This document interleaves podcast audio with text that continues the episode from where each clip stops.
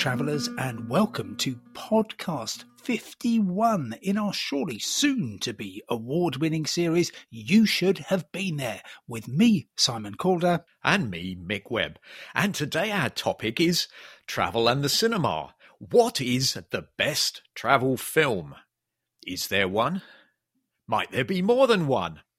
Anyway, we'd like you to uh, join in the uh, conversation, as they say, and uh, see if we can come up with some kind of consensus, although we don't have to. Um, you can get in touch with us at our very own Twitter account. Yes, as uh, Donald Trump has uh, vacated the uh, Twitter sphere, uh, we have leapt in to fill the gap. Uh, Simon, I think uh, I think you can enlighten us further. yes, our Twitter handle is you should have be the letter B, and then one. So it's uh, the at symbol, you should have B1, no gaps between them. Then you will be able to uh, uh, send us messages, anything you want, really. And our, our direct messages, by the way, are always open. So do let us know your thoughts, both on films and on other matters. Well, we uh, await your uh, contributions with. Uh, with bated breath. Um,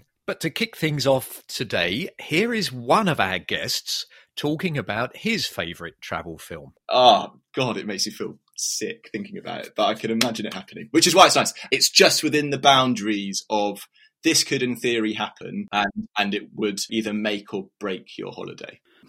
And we'll find out later which film aroused such a strong response from Alec. But Mick, I think we also need to establish some ground rules for best travel film. If there were to be a new Oscar or BAFTA category for that, well, what would and wouldn't be included? It's not that easy a question to answer because um, when you think about it, so many films of all kinds include travel in them, a journey, wonderful landscapes, fantastic cityscapes. Uh, and indeed, I mean, lots of them well, Bond films, Bourne films, etc. Um, just whiz around from one fantastic location to another. Uh, but I think we should definitely um, leave them out. And I tell you what I was thinking, Simon, was that this is more a question of not what we include, but what we exclude. Uh, and yeah. uh, I don't know. Um, yeah, I, I uh, would. Um, uh, so, so, brief encounter, which of course is all about movement and travel, and it's all set at a, a railway station. Um, I don't think that would count for one moment. Apart from anything else, nobody really goes on a journey. Um, I, I wonder also about Doctor Zhivago, uh, reaching not quite so mm. far back with astonishing snowy wastes of Siberia, actually filmed in Spain. And I, I I think we have to exclude that as well. So there needs to be a very substantial element of a journey uh, in order for it to qualify as a, a travel film, let alone a good travel film. Yeah, I think that's fair enough. Let's broaden this out and hear from some other people, starting with Sarah Baxter, who knows a thing or two about travel and enjoys a good film. Sarah, films that are really about travel, feature films, I don't think there are all that many of them that are actually any good. Are there any that you really like? I think you're probably right. I have to say, I really, and being quite on theme, I really enjoyed Wild, uh, the story of uh, Cheryl Strayed's massive hike along the PCT trail. Uh, I found it really inspirational. It did make me want to walk the trail, but a really interesting story of one woman's journey, both physically and mentally. I thought it was really well done. That was with Reese That's right, Witherspoon, yeah. wasn't it? I, have actually read the book. I haven't seen the film. I really should watch it, but it's got an absolutely brilliant opening. She's right in the middle of the mountains, and uh, she gets something in her in her sock, and she takes her boot off and accidentally kicks it uh, over a ravine and it just disappears from sight. And then uh, she thinks, oh my God, I've just lost my walking boot. What worse thing could happen? And she just decides to throw the other one over as well and uh, carry on in her bare in her socked feet. It's fantastic, and I think it's uh, it's great to think that when you think the worst thing has happened, you can still carry on. You know, you would think it would be impossible. You know, she's there without boots, and yet she continues, and that's a really that's a really good lesson to take on your hike. it's not. It's not a. It's not something I. I not something I wish no. to replicate. I must say myself, but. Uh, um, uh, just worth saying that the PCT is, of course, the Pacific Crest National Scenic Trail, which kind of winds down the west of the United States through Washington, through Oregon, through California, but it stays away from the sea. It's all about mountains. Mick, when you said that travel films aren't very good, can you back that up? Um, I very rarely walk out of films or stop watching them halfway through. Um, but actually that has been the case with a couple of uh, of proper travel films. One was A Walk in the Woods, uh, which is based on a book by Bill Bryson, who I find very entertaining as a writer and interesting. Um, and it involves uh, Bill, played by uh, Robert Redford. Um, and a long lost friend who is played by another old Hollywood great, Nick Nolte, going for a hike along the Appalachian Trail. Um, I thought the film was just crashingly boring, uh, unless you want to see a couple of really quite ancient actors talking about being old and how um, difficult it is to go walking these days, which, to be honest, I have quite enough of when I'm traveling with you. So I didn't really enjoy that very much. Uh, uh, uh I, I, I think um, the way, if I might bring that in, uh, also a, that's the one that, that's the one about the Camino de Santiago, isn't it? Yes, and an optician in California uh, who hears that his son has died uh, on the first day, in fact, a stretch of the Camino that you and I know very well, which um, it doesn't apply to most of it. This is going from uh, the beautiful town of Saint Jean Pied de Port across the Pyrenees, effectively at a relatively low but still challenging altitude to um, Roncesvalles in Spain. His son dies, and so he sets off to cover the Camino and, of course, makes all sorts of discoveries about himself and meets a whole bunch of strangers who become deep friends and they've all got their own issues and so on. But uh, I, I felt it didn't do much justice to the trail or for the bits that I'd seen. And um, in the end, he just thought, I think the technical term used by young people is mate. yeah. Well, I, I actually stopped watching that as well um, because when he stopped at the, I think it was the first refuge, uh, it turned out that the uh, chap running it uh, was the first sort of proper Spaniard we'd met, I think. And uh, he turned out to spend most of his time uh, when he wasn't serving coffee uh, uh, to the pilgrims um, exercising in the patio yard of the refuge uh, with a uh, with a bullfighter's cape because he was a bullfighter Monkey, and I actually thought that this was sort of stereotyping taken to a whole new um, uh, high plateau, and uh, I think at that point I gave up. Anyway, time to move on again because this is about travel, and you can't stay too long in the same place. Uh, okay, let's have another category or subcategory, I suppose we should call it, um, comedy. Now, this is what Alec, a documentary filmmaker, and I must declare an interest my son, had to say when I asked him for a professional opinion. I happened to start w- watching over the Christmas period, uh, completely by chance, actually, a film called Planes, Trains, and Automobiles. Planes, by, sorry, sorry, go on. Yeah, Planes, Trains, and Automobiles. Yeah, by John Hughes, who's sort of kind of that famous director for kind of teen comedies, anyway. Um, and it charts a th- sort of three day odyssey of two very different men who are kind of trying to make it home for Thanksgiving after their flight from New York to Chicago gets cancelled because of a blizzard. And I think it's the having not really thought about it as the as as the world's best travel film. Thinking back on it now, I think it is because most films are about traveling one way or another, aren't they? They're sort of like Indiana Jones or Thelma and Louise or whatever. Um, that tra- travel's kind of yeah. at the heart of of it all because that's what a narrative is. But but they don't often capture the kind of essence of traveling, like the kind of stresses and the kind of weird excitement and the relationships that sort of form when uh, a well honed itinerary goes awry and you have to then get a bit creative with a plan, and that's that's what I think is what traveling is, and it sort of nails that um, that feeling of I don't know. Personal example is China is opting for the EasyJet bus to Stansted at three in the morning in the middle of December, and it getting to half past and there's still no bus, and you're really cutting it fine, and everyone starts to make the eye contact with each other to sort of go, kind of, should we share a taxi? And then and then having to form this sort of relationship with some random stranger who ends up being really great or really mad. But either way, you're out of your comfort zone, and it's like it's an adventure, isn't it? That's kind of that's what that's the heart of traveling. It's not getting from A to B, which is what sort of it's become, but having having some sort of uh, uncertainty and you're sort of pushed a little bit out, yeah, out of your comfort zone, I suppose. And there's a, I think my favourite moment in it is when uh, Steve Martin, who's the protagonist, he's trying to he's managed to rent his car, so he looks like he's can, he can get home to his family for uh, for Thanksgiving.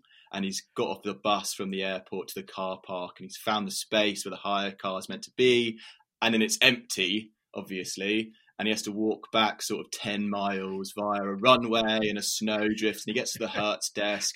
And when he gets there, the person asks in a kind of jolly, lovely, probably wearing a kind of uh, uh, Christmas waistcoat or something, saying, uh, "Can I help you?"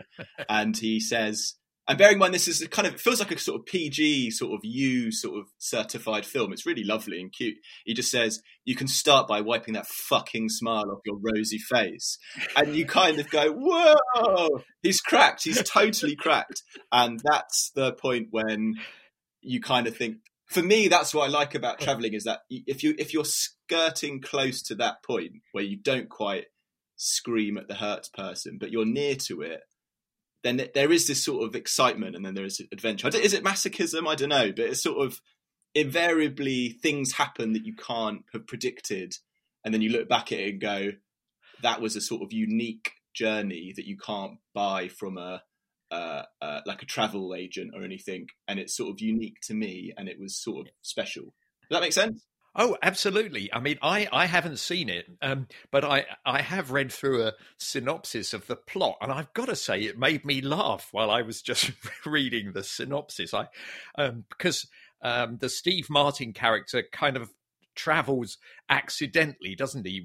As you were saying, um, you know, with with lots of travel adventures you sort of end up being chucked together you you end up um, being in a little bubble with somebody who you don't necessarily want to be in a bubble with and he has uh, a similar experience with this bloke uh, who is played by uh, John Candy John Candy, yeah, who is a what is it? He's a he's a loquacious traveling salesman who sells shower shower curtain rings. And uh, uh, and there's one point here. It says here in the synopsis they travel on to St. Uh, St. Louis by bus. Upon arrival, Dell. Uh, that's the John Candy character, raises cash by selling shower curtain rings to passers by, advertising them as earrings. And it just made me laugh so much. And I, it's so comedy. So there's another really good moment where um, where Steve Martin and John Candy are on the are on a bus, and and the kind of and and you can tell that um, Steve Martin's character hasn't kind of been on a public bus for however long because he's got a sort of swanky job in Manhattan, and uh, and and they start they start they start doing a kind of sing along, and people start singing their like favorite Christmas or uh, whatever um, kind of songs on the way, sort of pass the time and then it comes to him and he starts a song and no one else knows it. And there's just extraordinary awful silence and, and and and you're like oh my god that could feasibly like you can imagine that happening. Like ah oh, the horror. And then john candy has to sort of pick it up by going yeah. uh, how do I rescue the situation? Flintstones, meet the Flintstones. Everyone starts singing because Martin's chosen some sort of like Anglican hymn or something. it's like what? and I, I felt what I think what was nice about all those moments in a way that maybe doesn't happen if the narrative is about I don't know something too far fetched. Is I could just see that happening, and I can imagine it felt like that was something you could, yeah. Oh God, it makes you feel sick yeah. about it, but I can imagine it happening, which is why it's nice. And the and the same for the for the rent a car moment. It's sort of like it's just within the boundaries of this could in theory happen, and and it would either make or break your holiday. Trains, planes, and automobiles. And that takes us on, I think, to uh, the road movie because that, of course, is a, a, category on its own. And I'm interested, particularly after hearing from Alec, about the extent to which you can kind of imagine yourself there. And I want to go back to 1969 when I think both you and I were alive just.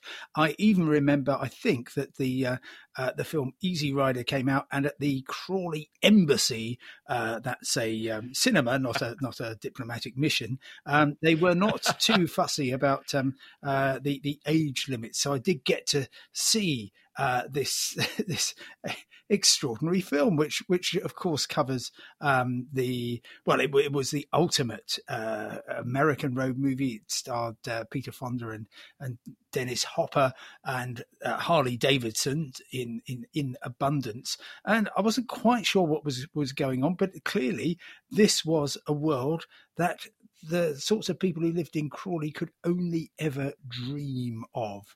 Um, and yet, a decade onwards, um, Sir Freddie Laker starting up his um, SkyTrain operation. Yes, you could fly to America, and then you found out it wasn't quite as uh, as, as, as um, dazzling and Technicolor and um, exciting as as the film. But uh, even so, of course, it it it. Uh, it, it, it, I, I found it much more exciting even than uh, Thelma and Louise, which of course is quoted as a always as a great road movie. Two women leave their lives behind and go off and uh, uh, seek adventure on the road.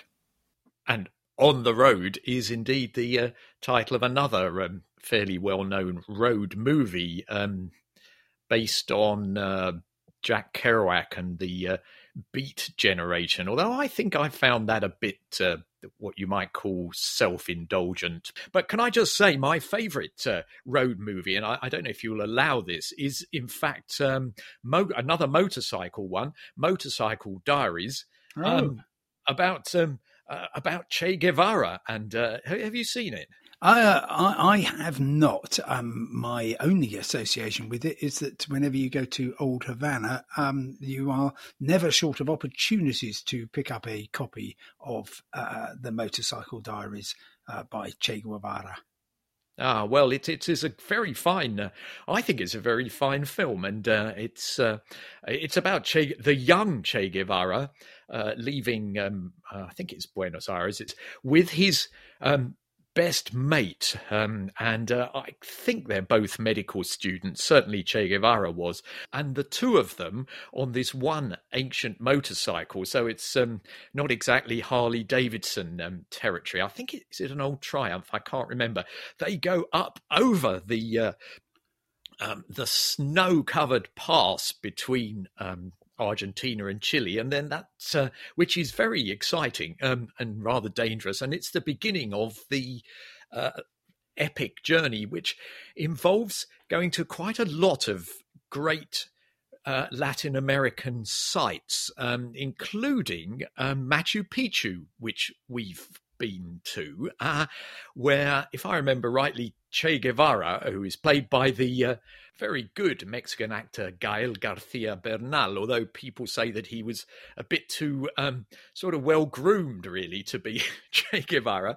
Uh, he discusses why it was that the people who managed to build this wonderful city, uh, Machu Picchu, have disappeared or been utterly marginalized in the society, which has managed instead to build the incredibly ugly and uh, generally revolting place Lima, the capital of um, uh, uh, uh, of Peru. Uh, so there's quite a lot of politics in it, and I thought it was very good.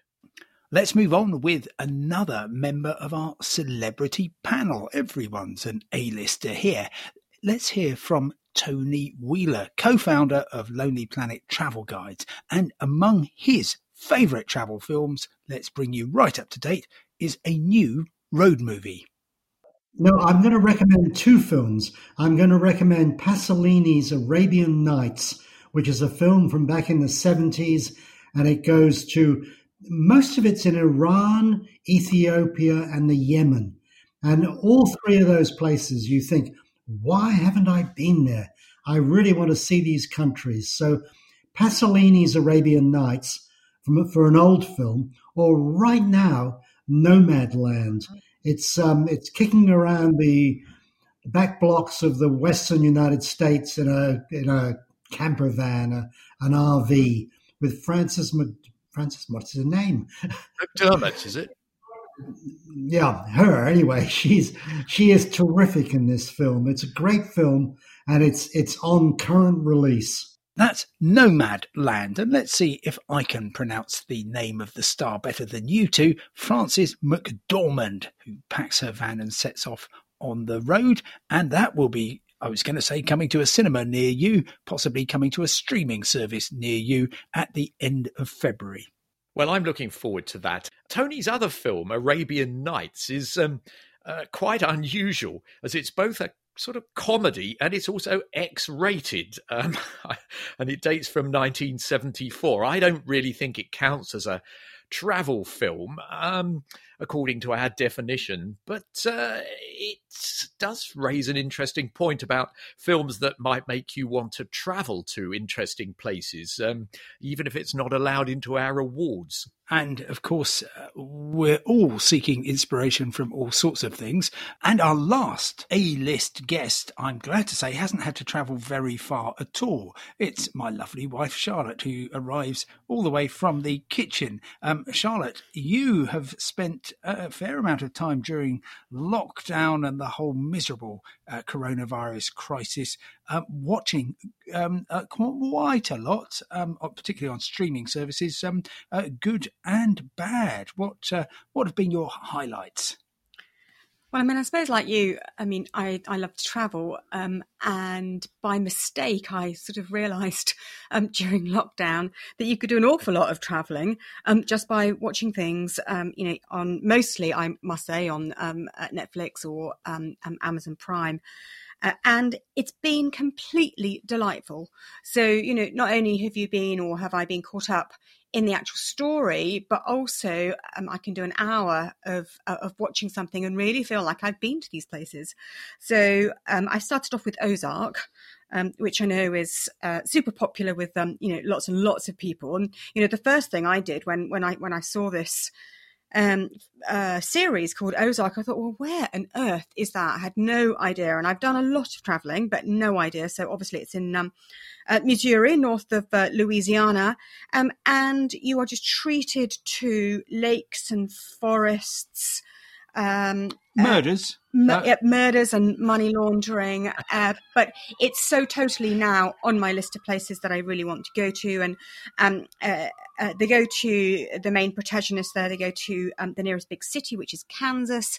You know, and I suppose I've always wanted to go to Kansas just from um, um early days of childhood because it makes you think about the you know the Wizard of Oz and Dorothy and and things like that. Um, uh, when you when you're watching Ozark um, um, and you're wondering where it is, and then then you might look it up on Wikipedia. Of course, then you find out that a lot of the program isn't actually filmed in um, um, um in the Ozarks, uh, which doesn't matter at all. I still definitely want to go to the Ozarks, but a lot of it is actually filmed um, in the lakes around Atlanta in Georgia. So at, you know, it's like buy ah. one get one free. Uh, so uh, you know, now I want to go to two destinations in the states when all of this is over, uh, not just the one. So that's been really, really brilliant.